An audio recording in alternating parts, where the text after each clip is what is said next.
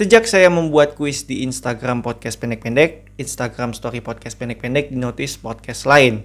Walaupun itu juga karena saya tag akun Instagram podcastnya, karena mereka saya jadikan bahan untuk pertanyaan di kuis Instagram podcast pendek-pendek. Nah, di musim ini yang notice ada dua, yaitu Daniel Mananta Network dan Sikutu Buku. Tapi sejauh ini hanya Sikutu Buku yang memberikan like pada Instagram story podcast pendek-pendek. Walaupun kedua akun ini tidak berpartisipasi di kuis Instagram Story Podcast pendek-pendek, tapi tidak apa-apa. Dan terima kasih juga atas notisnya. Mungkin judul untuk episode kali ini adalah hmm, podcast pendek-pendek si kutu buku tetangga kamu.